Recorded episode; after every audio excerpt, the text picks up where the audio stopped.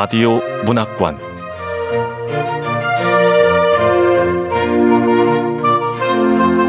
한국 단편 문학 특선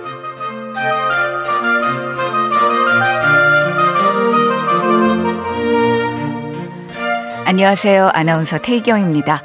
KBS 라디오 문학관 한국 단편 문학 특선 오늘 함께 하실 작품은 2020 시문문학상 대상 수상작인 정지아 작가의 검은 방입니다. 정지아 작가는 1965년 전라남도 구례에서 태어났고 중앙대학교 문예창작학과에서 박사 학위를 받았습니다. 1990년 장편 소설 빨치산의 딸을 출간했고 1996년 고엽나무로 조선일보 신춘문예 소설 부문에 당선된 바 있습니다. KBS 라디오 문학관 한국 단편 문학 특선 정지아 작가의 검은 방 지금 시작합니다.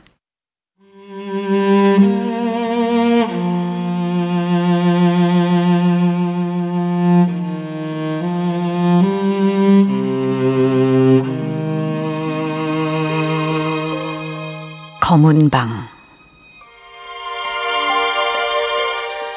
정지아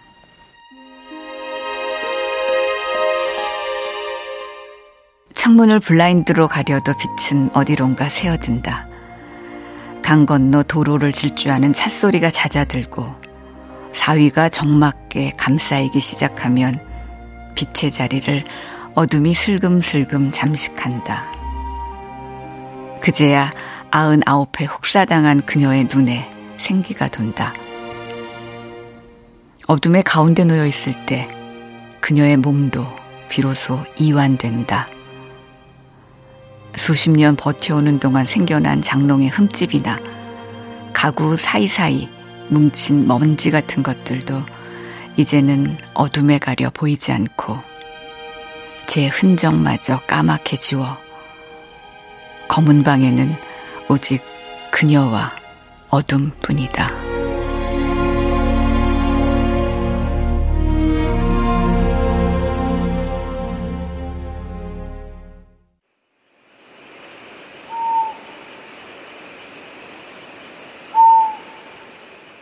산골의 밤은 방해할 무엇도 없이 태초의 어둠 그 자체다. 태초에 어둠이 있었다. 하나의 정자가 어둠을 건너 어둠 속에 웅크린 난자를 만났다. 수정과 세포 분열 또한 어둠 속에서 은밀하게 행해졌다.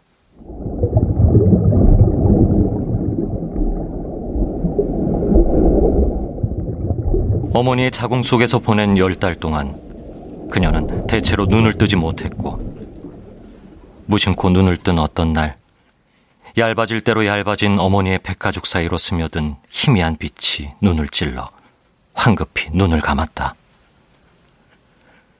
처음 대면한 빛은 통증이었다.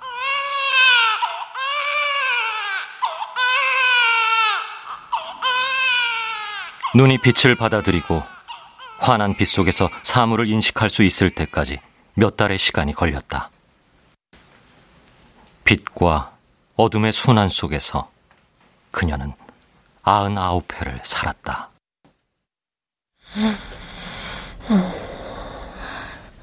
엄마.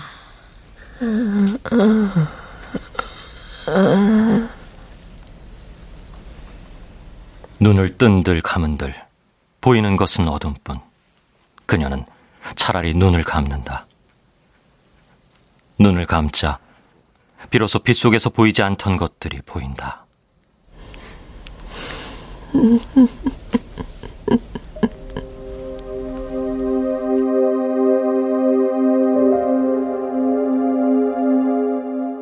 그것은 때로 기억의 한 조각이기도 하고 꿈의 한 조각이기도 하다.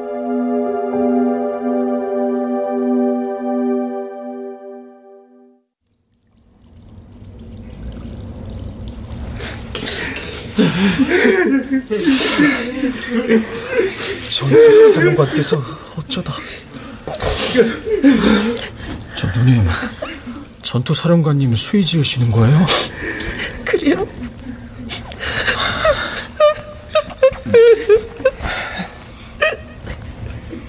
갓 서른의 그녀가 수위를 짓고 있다. 가외에서 죽은 박종아의 수위다. 박종아는 남편의 절친한 친구였고 일찍 산에서 죽은 남편을 대신해 그녀를 살뜰하게 챙겨준 그녀의 친구이기도 했다. 불과 두 시간 전 박종아는 희디인 얼굴에 피부색보다 더 밝은 웃음을 짓고 임시로 묵고 있던 집을 나섰다. 금방 댕겨 올라요. 가져오십시오, 전투사령관님. 사령관님, 순경들이 지키고 있을지 모른게 조심하시오. 잠시 뒤 소복을 입은 한 어린 처자가 조심조심 발소리를 죽여 박종아의 뒤를 밟았다.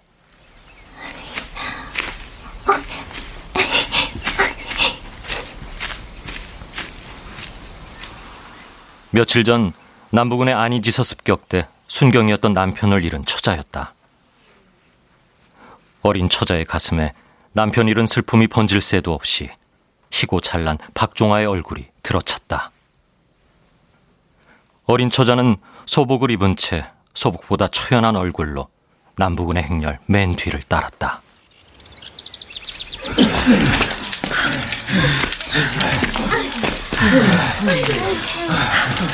아, 저, 저, 소복 입은 저 처자는 언제부터 따라붙은겨? 아, 아 지난번 안이지서 습격할 때부터 따라온 것 같아요. 대원들 조금만 더 버티면 해방의 날이 올 겁니다. 고급 투쟁에서 승리했으니 당분간은 먹을 걱정 없을 거요. 오늘은 회 터지게 한번 먹어봅시다.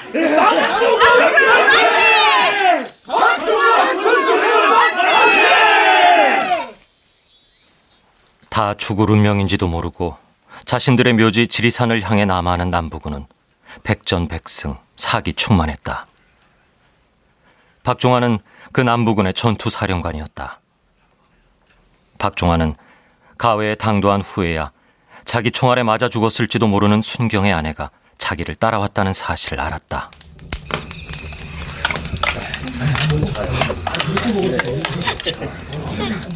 아줌씨, 이것은 아니지라. 이것은 인두껍을 쓰고 사람이 할 짓이 아니지라. 가시오. 좋은 일에 후딱 가시오. 이? 어린 처자는 처연한 얼굴로 뚝뚝 동백꽃 같은 눈물만 흘렸다. 소복을 입은 채 남편 죽인 남자에게 빠져 뒤를 밟아온 여자의 눈물은 어떤 의미였을까? 부끄러움이었을까? 죄책감이었을까? 부끄러움도 죄책감도 활활 태워버린 사랑이었을까? 뚝뚝 눈물만 떨구며 여자는 꿈쩍도 하지 않았다. 지켜보던 박종아가 노여운 얼굴로 쾅쾅 발을 굴렀다. 아줌씨, 제발 가시오. 이? 후딱 가란 말이오.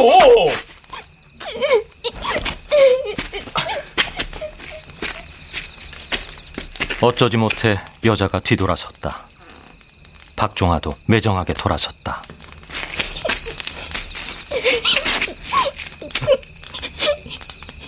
그게 지도 가고 싶지만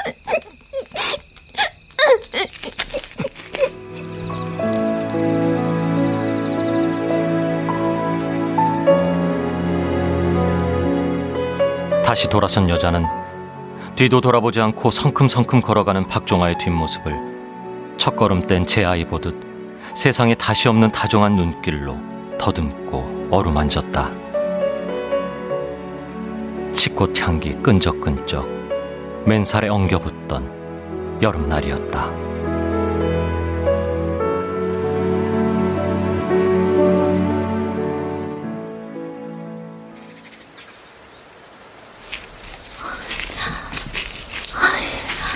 언제 나오는 겨?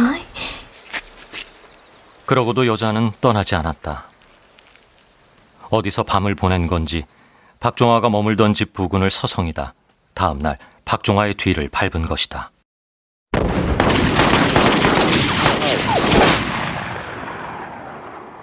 금방 댕겨온다던 박종환은 여느 때처럼 총알이 빗발치는 전장에서 허리를 꼿꼿이 세운 채 싸우다 못된 총알 한 방에 심장을 관통당해 즉사했다고 누군가 울면서 전했다. 그녀는 울지 않았다.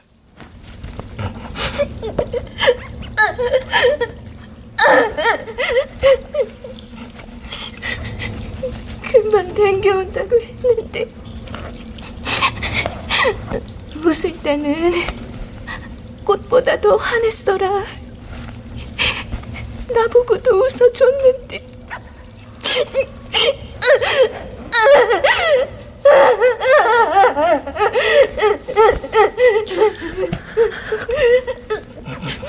전투 사령관님, 먼저가 계시시오. 나도 금방 따라갈라.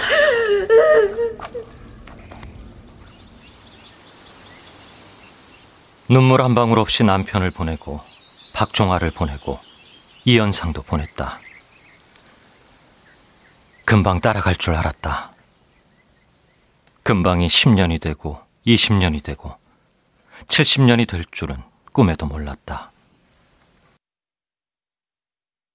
아흔아홉이 된 지금 그녀는 오래도록 잊고 있었던 기억인지 긴 시간이 만들어낸 기억의 왜곡인지 혹은 늙어 헛것을 보는 것인지 수위 짓는 그녀 옆에서 목 놓아 통곡하는 젊은 처자의 얼굴을 선명하게 떠올린다.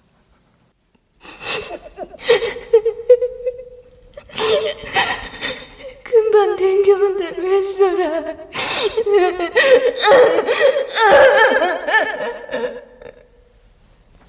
양볼에 홍조가 있고 그 위로 죽은 깨가 오종종 깨알처럼 박혀 있다. 스물이나 되었을까? 여자는 제 남편이 죽었을 때보다 더 넓게 목 놓아 흐느낀다. 온 마음을 사로잡아 지옥불도 뛰어넘게 만드는 그 사랑이라는 것일까? 그런 사랑을 아흔아홉 해 여우가 꼬리 아홉 달린 불려우로 둔갑하고도 남을 세월을 살아오는 동안 그녀는 경험해 본 적이 없다. 아니, 그보다 더 뜨거운 사상이라는 것을 가슴에 품고 지옥불을 건너오기는 했다. 이것과 그것은 같은 것일까? 다른 것일까?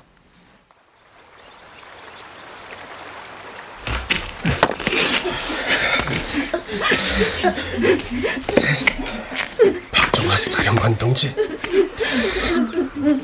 가시게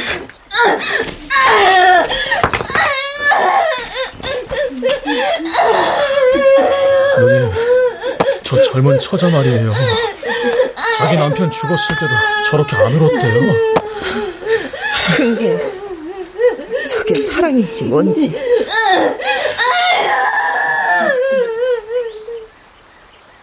수위를 짓는 서른의 그녀는 사랑 따위의 마음을 뺏겨 고작 몇 번 보지도 않은 남자의 죽음 앞에서 오열하는 젊은 처자를 그 처자의 어리고 여인 어깨 위로 쏟아지는 뜨거운 햇살까지 얼릴 듯한 차가운 눈빛으로 경멸하고 있다.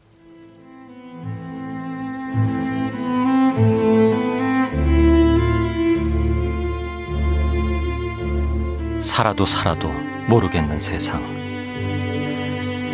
그러지 말 것을. 서러운 등짝 한번 가만히 쓸어줄 것을. 그 가만한 손길로 어쩌면 여자는 사랑에 미친 제 죄를 용서받은 양 한평생 견뎌냈을지도 모를 것을.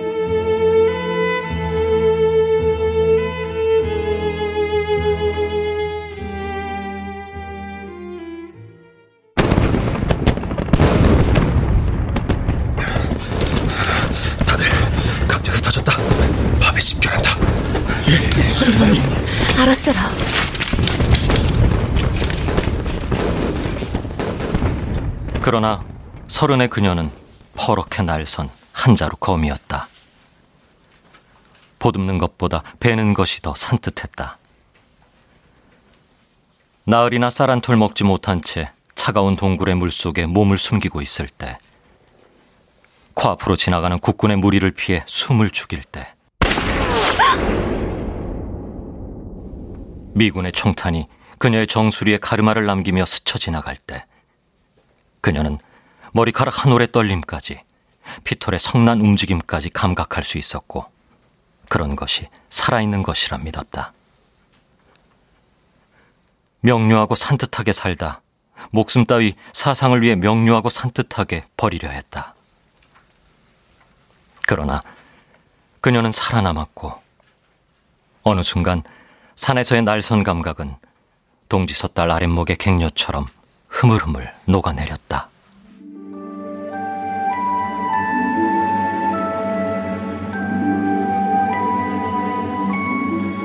리모컨 전원 버튼을 누른 듯 서른의 그녀가 순식간에 사라지고 그녀는 아흔아홉의 노파가 된다.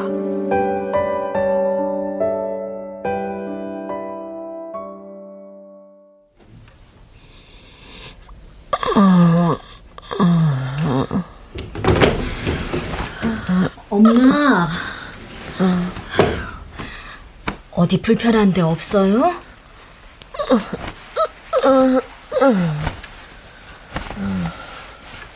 그녀는 블라인드 사이로 스며드는 빛이라기에는 너무 희미해 빛과 어둠의 경계와 같은 묽은 어둠을 향해 굼뜨게 몸을 움직인다. 방이 좀 어둡네. 블라인드를 들추자 깊은 어둠 저편 불 밝힌 방 하나가 등대처럼 둥실 어둠 속에 떠 있다. 그녀의 날선 감각을 갱녀처럼 녹인 딸아이의 집이다.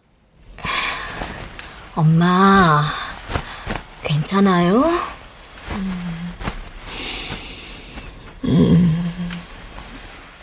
아흔아홉 해의 긴 생은 딸 덕분이기도 했다.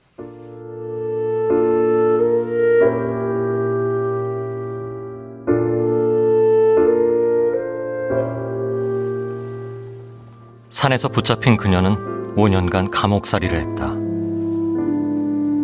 다시 마주한 세상은 너도 나도 친일 청산을 외치고 조국 통일을 외치던 해방 직후와 전혀 달랐다. 그녀가 목숨 바쳐 지키려 했던 그것들을 이제는 아무도 입에 올리지 않았다. 빨갱이인 그녀는 더더욱 그런 말을 입에 올릴 수 없었다. 침묵의 세월을 견디는 동안 기억만이 그녀의 편이었다. 48년 12월부터 54년 1월까지 한순간도 잊히지 않고 갈수록 생생해지는 기억보다 더 괴로운 것은 남정네들의 욕정이었다.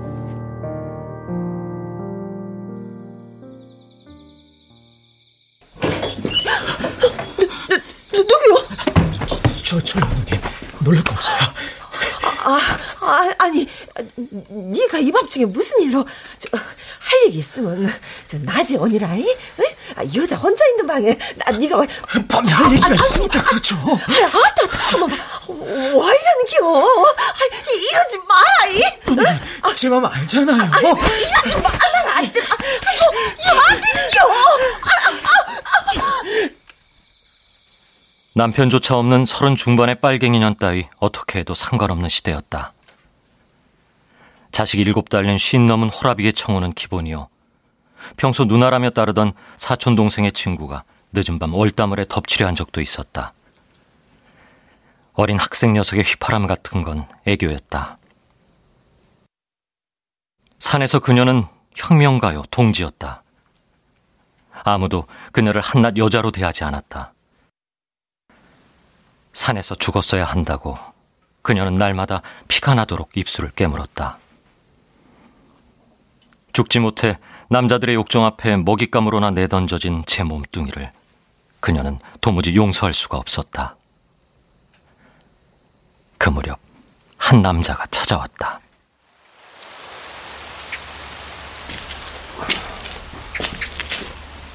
동지, 나요. 아, 이- 예, 대장님. 가, 감옥에서 나온 거요? 전 남편과 박종화의 친구이자 동지였다. 그는 긴 감옥살이를 끝내고 막 세상으로 돌아온 참이었다. 빨갱이 둘이 같이 있는 걸 남이 봐 좋을 리 없다 생각한 것인지 그는 둘 다 가르친 바 있는 은사의 집으로 그녀를 불렀다. 요거는 남들 눈 걱정 없으니까 편하게 얘기 좀 나눠보더라고. 이? 선생님. 나가 대문관에서 망 보고 있을 거구만. 에, 편하게 얘기들 해. 앉으시오.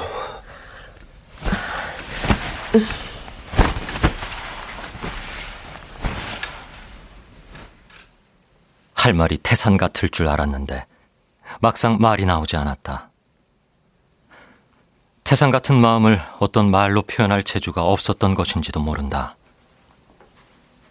이상하게 무참했고 자꾸만 눈물이 흘렀다.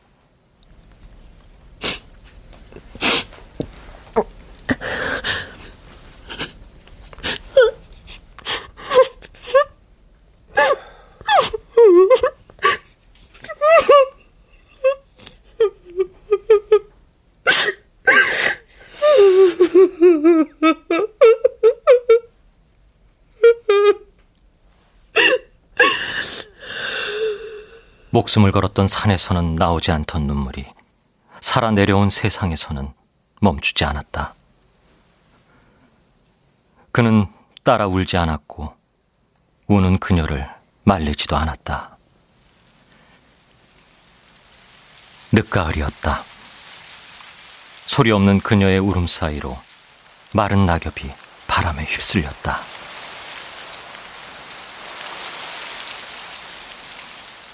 방 안에서 아무 소리도 들리지 않자 걱정스러워 문을 연 선생이 쯧쯧 혀를 찼다. 그냥 둘이 한꺼에 살거라. 아, 코로콤이라도 살아야 안 쓰겠냐? 이?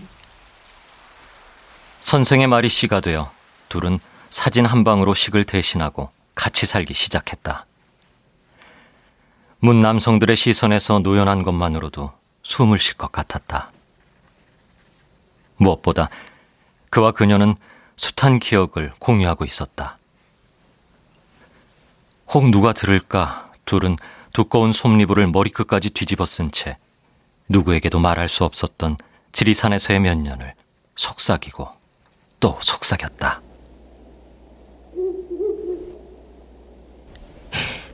박종화 전투사령관 사망했을 때 말이에요. 그 통곡하던 젊은 처자 기억나시오? 아, 나다마다. 나는 당초에 여인의 마음은 이해가 안 되는구먼. 아, 그 여자 박종화 손에 죽은 순경 부인이 아니었는가? 아, 그러지라. 아이, 뭐 쉽게 말해 남편 중에 원순디. 아이, 그리 좋았을까요? 이? 나도 여자지만 이해는 안 돼요. 아, 박종화에 뭐에 그리 빠졌을까? 잉? 아, 더 잘생겨서 그랬나? 아, 박종화 사령관이 잘생기긴 했어. 만인에게 봉인된 기억이 그와 그녀만의 사랑의 미러였다. 그 미러 속에 딸이 태어났다. 그녀 나이 그때 마흔 둘이었다. 그 시절 마흔 둘은 할머니가 되고도 남는 나이였다. 잉태도 출산도 기적이었다. 혁명에는 찾아와 주지 않던 기적이 그녀의 늙은 뱃속에 깃든 것이었다.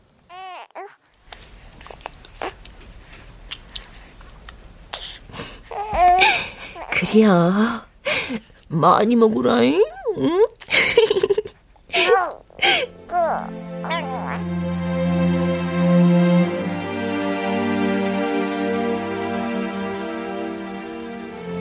딸은 사상 말고 그녀가 찾은 살아야 할 유일한 이유였다. 힘차게 젖을 빠는 딸을 위해 먹기 싫어도 밥을 먹었고, 딸이 끙끙 앓으며 먹는 복숭아를 사기 위해 한여름 땡볕에서 고추를 따고 말렸으며, 딸의 등록금을 마련하기 위해 허리가 굽도록 밤을 주었다. 청춘을 산에서 보낸 빨갱이인 그녀와 남편이 할 수 있는 일이라곤 농사일밖에 없었으므로 해본 적 없는 농사일에 몸이 녹아내렸지만 힘든 줄 몰랐다. 언제 커서 딸이 중학생이 되고 고등학생이 되고 대학생이 될까? 아득했던 그 세월이 이제는 외려 아득하다.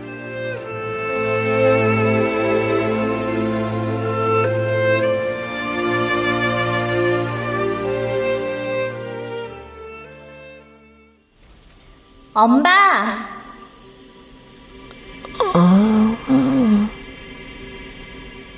꿈인지 생시인지 딸이 그녀를 부른다. 살짝 들춘 블라인드 너머 긴 머리를 야무지게 양갈래로 묶은 딸애가 보인다. 엄마! 걱정 마세요. 저 밤에도 화장실 잘 가요. 손전등 있는데 뭐가 무서워요? 화장실에 가려는 참이었는지 딸 손에 손전등이 들려 있다. 하늘과 땅 사이를 가득 메운 눈송이가 열일곱 소녀의 마음을 뒤흔들어 딸은 아무도 밟지 않은 순결한 눈밭을 방방 뛰어다닌다. 딸의 움직임에 따라 갈래머리가 봄날 흰쌀이 밭의 나비처럼 나풀거린다.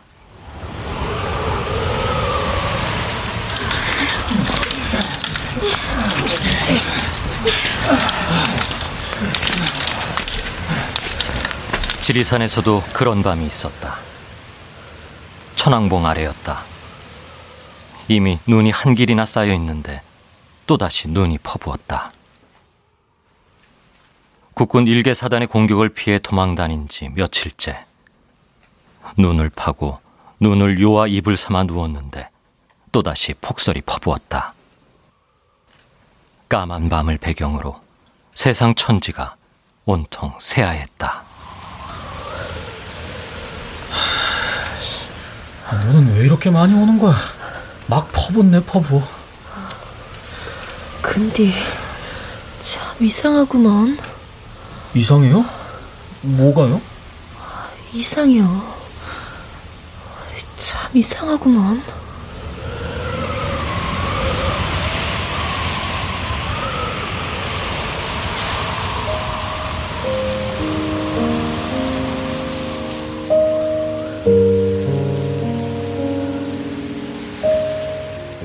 눈이 퍼부을수록 세상은 적막했다. 덮고 있는 눈도 무겁고 적막도 무거운데 마음은 자꾸만 눈송이처럼 가볍게 하늘로 날아올라 이 세상이 아닌 우주의 어떤 곳 삶도 죽음도 뛰어넘은 어쩌면 삶과 죽음이 시작된 어떤 곳에 다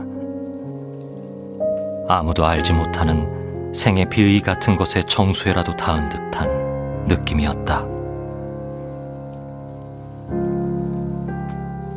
대성골에서 대부분의 동지를 잃고 간신히 목숨을 건져 천왕봉까지 도망친 폐잔병무리들.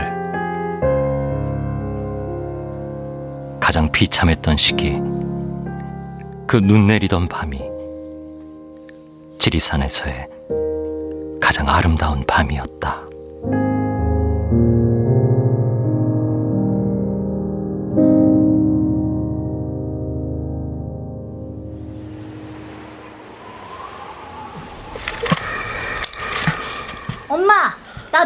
있거든? 아침 일찍 깨워주세요.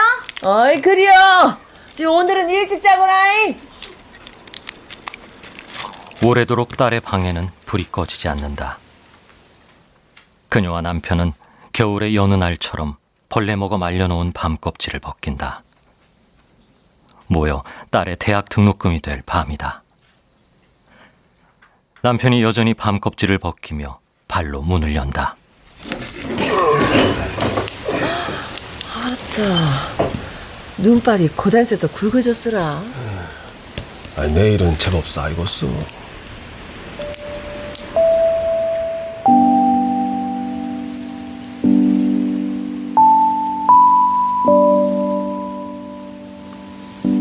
눈은 송이가 더 굵어진 채 여전히 쏟아지고 있다. 사락사락 눈 내리는 소리가 산골의 정막을 더한다. 천왕봉 아래 폭설 퍼붓던 그 밤처럼 죽어도 좋았던 청춘의 시기를 거쳐 이제 늙은 그들은 어찌됐든 살아야 한다. 자신들이 세상으로 불러낸 단 한 생명을 위해.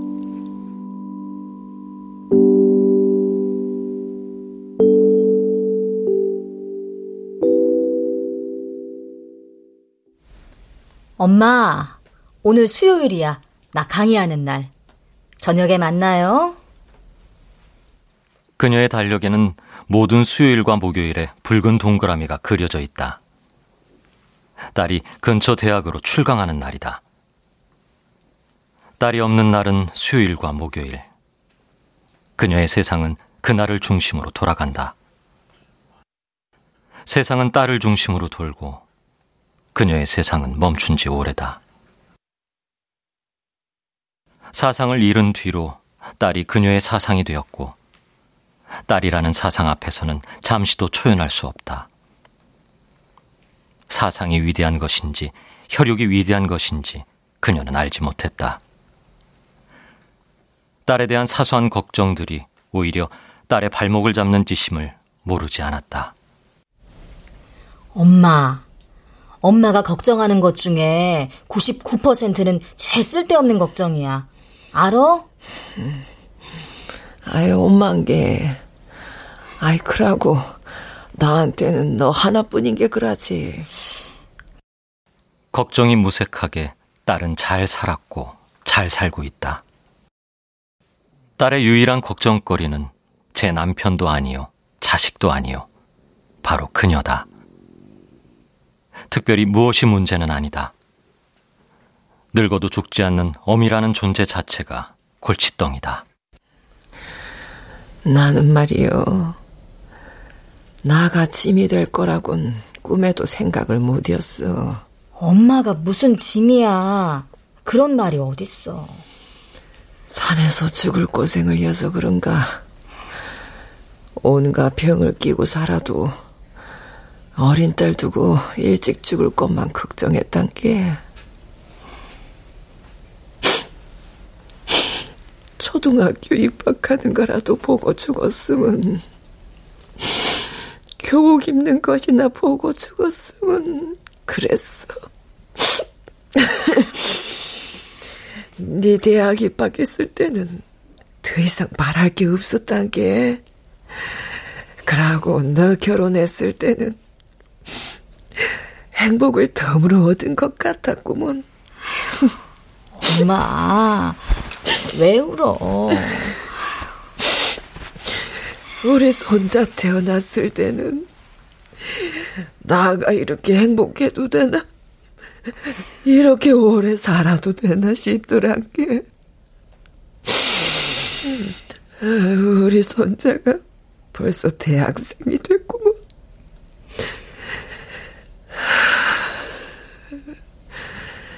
벌써 산에서 죽었어야 할 사람이 이렇게나 오래 살아남았어. 어디, 이제는 짐덩어리구먼.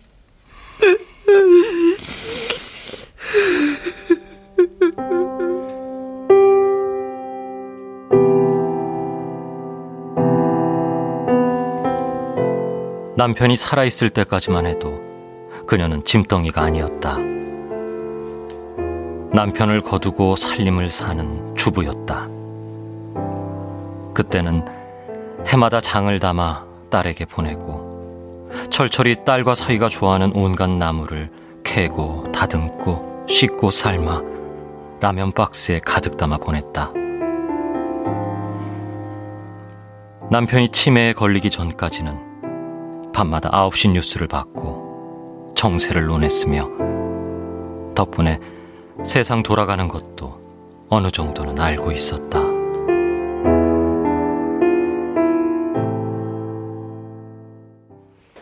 남편이 치매 진단을 받았을 때 이제 하늘이 그만 죽으라는구나 싶었다. 그녀도 남편도 목숨에 별 미련은 없었다. 다만 딸에게 짐이 되는 오래 앓는 병만은 피했으면 했다. 치매는 그중 으뜸이었다. 남편이 세상에서 제일 좋아하는 건 술, 담배, 그리고 사람이었다. 치매가 걸린 뒤 남편은 방금 술 마신 것을, 방금 담배 피운 것을 잊어버렸다.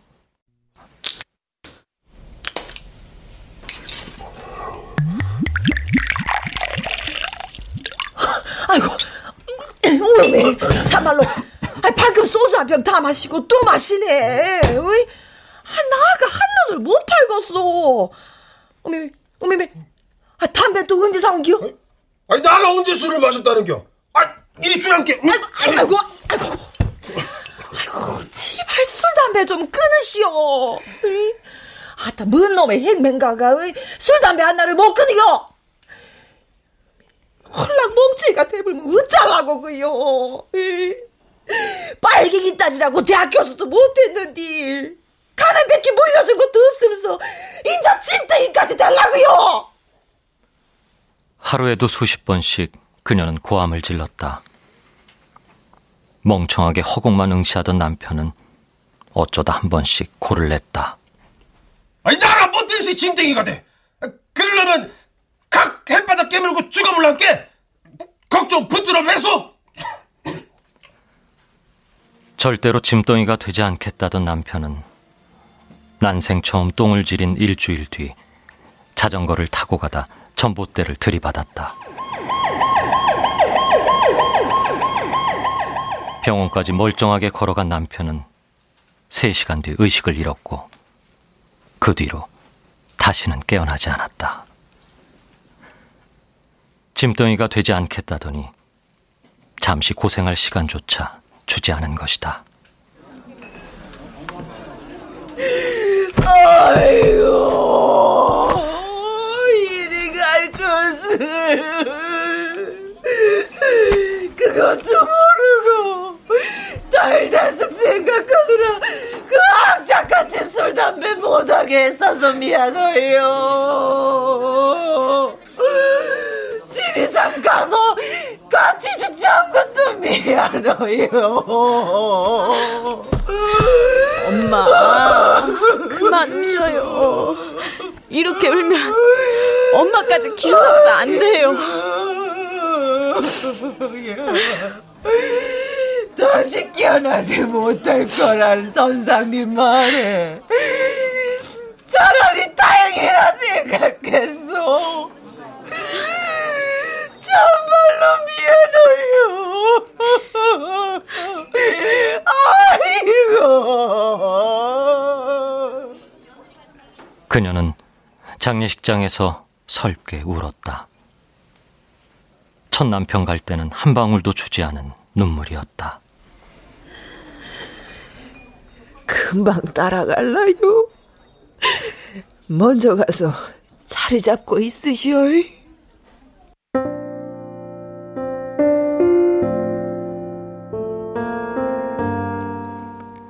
번에도 그녀는 금방 따라가지 못했다.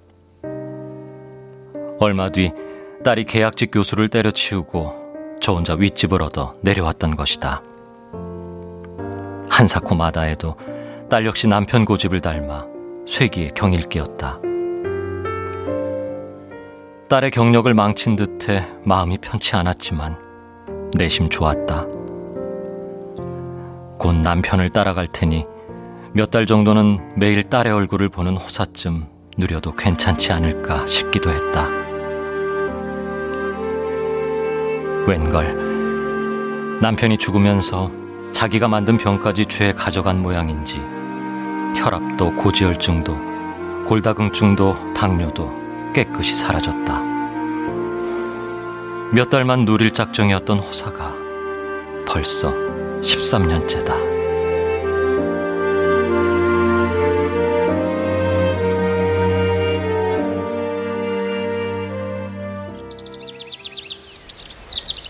그니께 우리 맹꺼정 원 없이 살다 오라고 안 그랬소. 실컷 사시오이.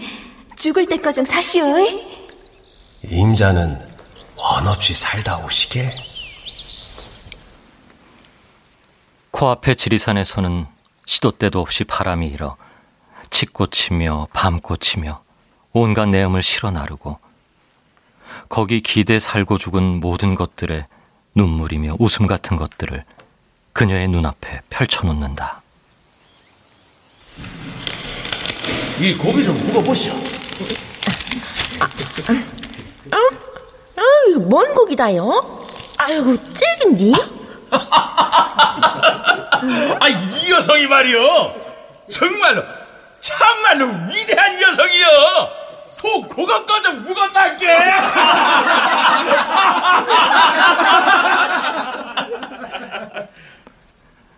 박종화의 웃음소리가 보청기도 떼어놓은 그녀의 귓가에 왕왕거린다. 죽음을 각오한 동지들이 오전 전투에서 동지를 아홉이나 잃은 동지들이 자신들의 무덤이 될 곳에서 호탕하게 웃음을 터뜨린다.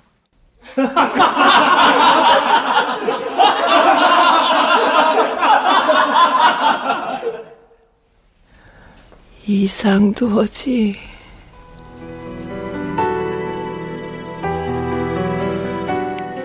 언젠가부터 죽은 자들의 얼굴이 환하게 밝아온다.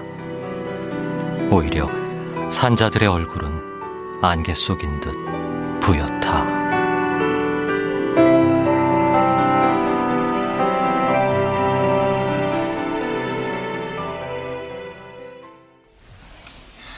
엄마, 내 친구가 대만 여행 가서 사온 건데 파인애플 케이크예요.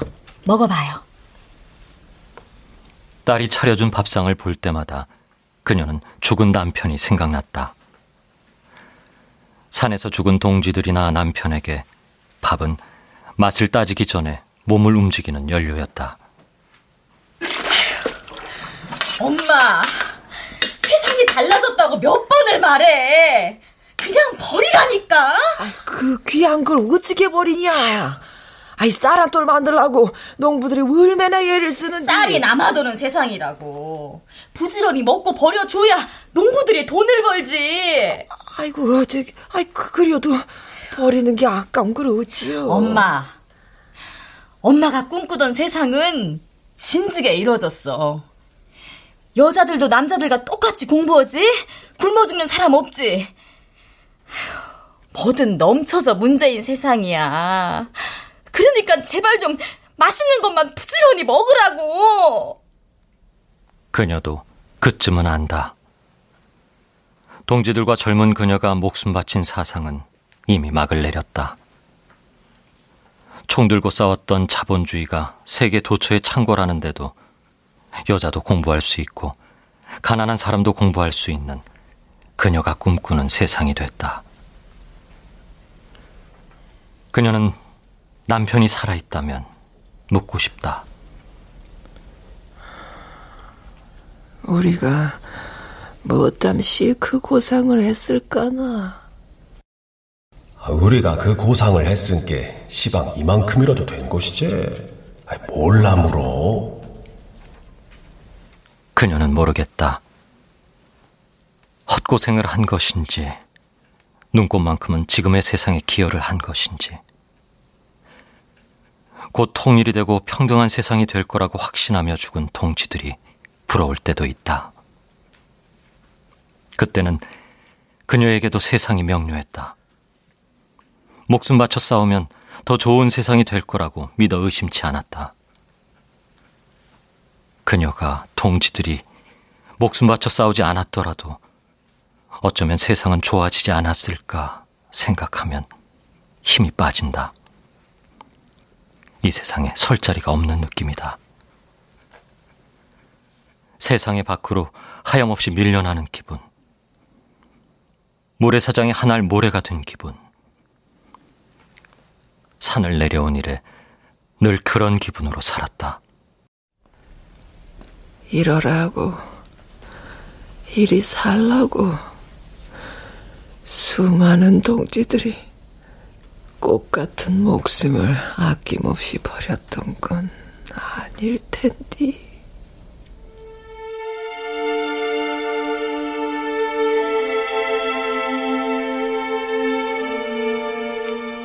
그마저도 오래전 얘기다. 늙어 꼬부라진 몸, 세발 걷기 어려운 몸, 뉴스를 봐도 반 이상 뭔 소린지 모르겠는 몸이다. 무엇을 했고 무엇을 이루었든 죽은 몸이든 산 몸이든 거기서 거기다.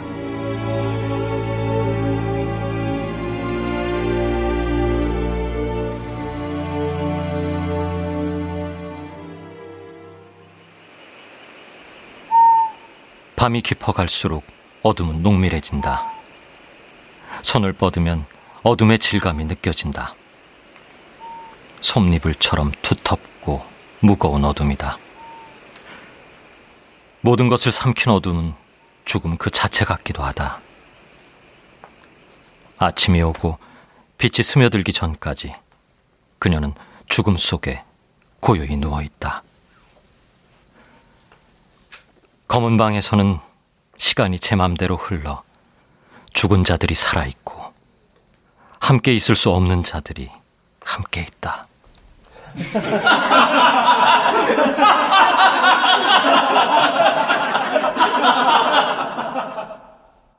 검은 방에는 그녀의 99년이 안개처럼 고여 있다.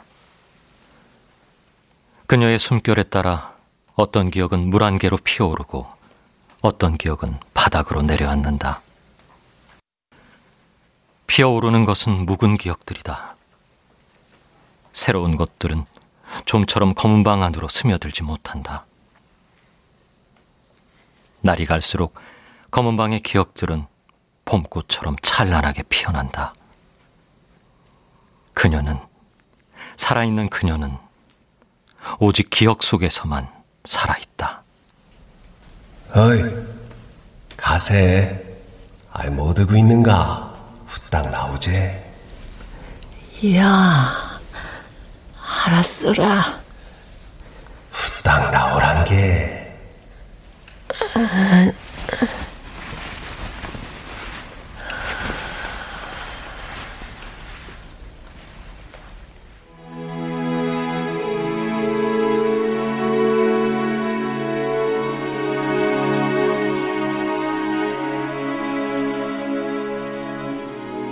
죽은 남편이 그녀를 부른다. 그녀는 굼뜨게 일어나 어둠을 더듬거리며 나갈 채비를 한다. 막 몸을 일으킨 침대 위, 몸 따라 일어나지 못한 그녀의 마음 한 자락 희끄물에 놓여 있다. 그 마음 두꺼운 블라인드 너머 딸의 방으로 이어진다. 생생하게 살아있던 아흔아홉 회의 기억들이 꿈이었던 듯 사라지고 그녀는 우두커니 저 따라 나서지 않은 제 마음 들여다본다. 그런데도 그 마음 거두어지지 않는다.